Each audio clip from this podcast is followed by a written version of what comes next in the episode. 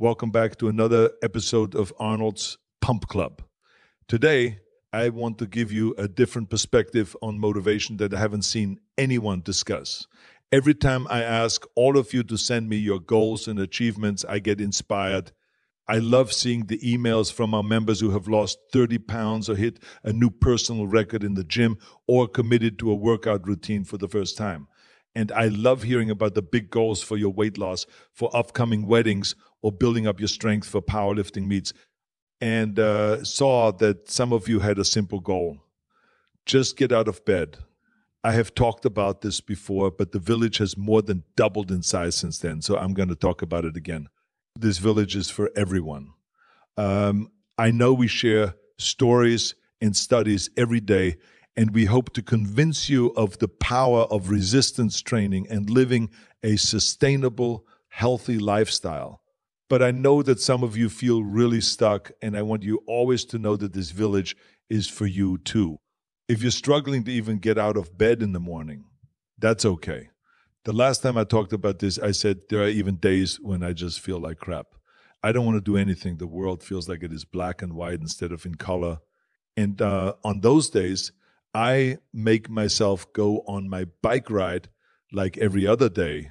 And normally, by the time I get to the gym, I feel better. If I don't, I just keep riding. I want you to know that if you're in one of those impossible periods in your life, it is brave to get professional help. If your body was hurt, you'd go to a professional. It's no different with your mind. But I also want you to know that even though I ask you to have a big vision, sometimes the best thing is to remember the little goals that are the path. Your motivation might sound stupid to anyone but you, but if it works for you, that is all that matters. I want you to know that it is completely normal if your motivation is something that you would never want to admit to the world. I had a friend who struggled through long rides on the exercise bike at the gym. He told me he hated it. And uh, he said, What's the real reason you're doing this? He said he wanted to be leaner. His vision was to be lean and mean. I told him that's great, but that's not his motivation. He was very sheepish and he admitted he wanted to look better to women. He thought that was a stupid reason to sit on the bike for over an hour a day. But I told him it doesn't matter how stupid or embarrassing you think your reason is, that motivation is your fuel. Admit it and own it I'll be honest. Sometimes when I started lifting weights, the goal of being Mr. Austria or Mr. Europe wasn't enough for me. Those were motivations to be ripped for the contest. What about the rest of the year? I wanted to show up at a lake and have the girls say, Look at your muscles. I also wanted to prove to the teacher who told me I was a Neanderthal, who would be a total failure in life, that he was wrong.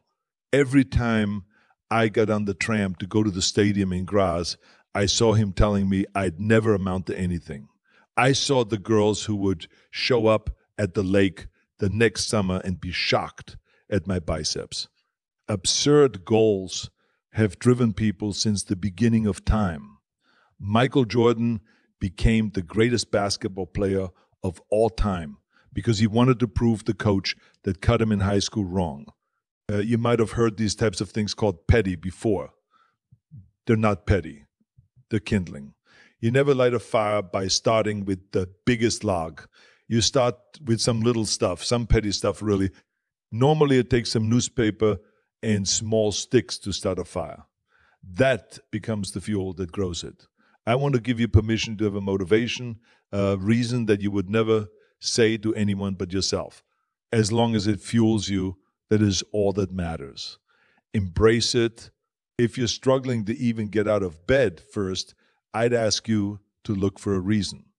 If your motivation is to impress someone or prove to someone that they were wrong about you, that's okay. It isn't stupid if it fuels you. Don't let anyone convince you of that. Once you have a reason, all I ask is that you stick to the goal and start small for you, just getting out of bed might be a perfectly acceptable daily goal. It might feel small, but if you're going to find a big vision, you need to start finding some small daily wins for yourself. So maybe this week the goal is to get out of bed every day. Write it down on a note card on your nightstand, and every day give yourself a little check mark until the week is over. If you can do that, congratulate yourself. Always celebrate, no matter how big the goal, because a celebration will give you more fuel to make a little bigger goal next week. Can you get out of bed and go for a short walk every day? Maybe you can get out of bed and do some squats next to the bed. At some point, those little goals will build up into something much bigger. I've been telling people about the power of progressive resistance training for more than five decades. One day, you can just lift the bar. The next week, you might put a couple little weights on the bar. The gym teaches you that the path to success is filled with a million little tiny victories where you add a pound or two to a lift. Life is the same way. We find success not with big revelations, but with all the little wins that add up. We push ourselves a little further out of our comfort zone and try to face a little more resistance today than we did yesterday. And then one day we look back and see how far we've come. That's it for today's episode. Uh, normally, I have more to share, but that's a big topic. And I want to allow you to focus on finding your motivation and taking action. Uh, created this podcast because uh, I believe that fitness is for everyone. So I'm using the power of machines to help me deliver news, information, and support that will make you healthier. I am not a cybernetic organism, but I do have an important mission to build the positive corner of the internet and lift up the world. There's too much negativity online, and I want this podcast to give you the support you need to become a little bit better. I want to thank our editors in chief, Adam Bornstein and Daniel Ketchell, who helped me with this podcast and our daily newsletter. We are building the positive corner of the internet, and the three of us are here to support you. If you enjoyed this podcast, please leave a review. We love hearing from you. Together, we have the strength to lift up the world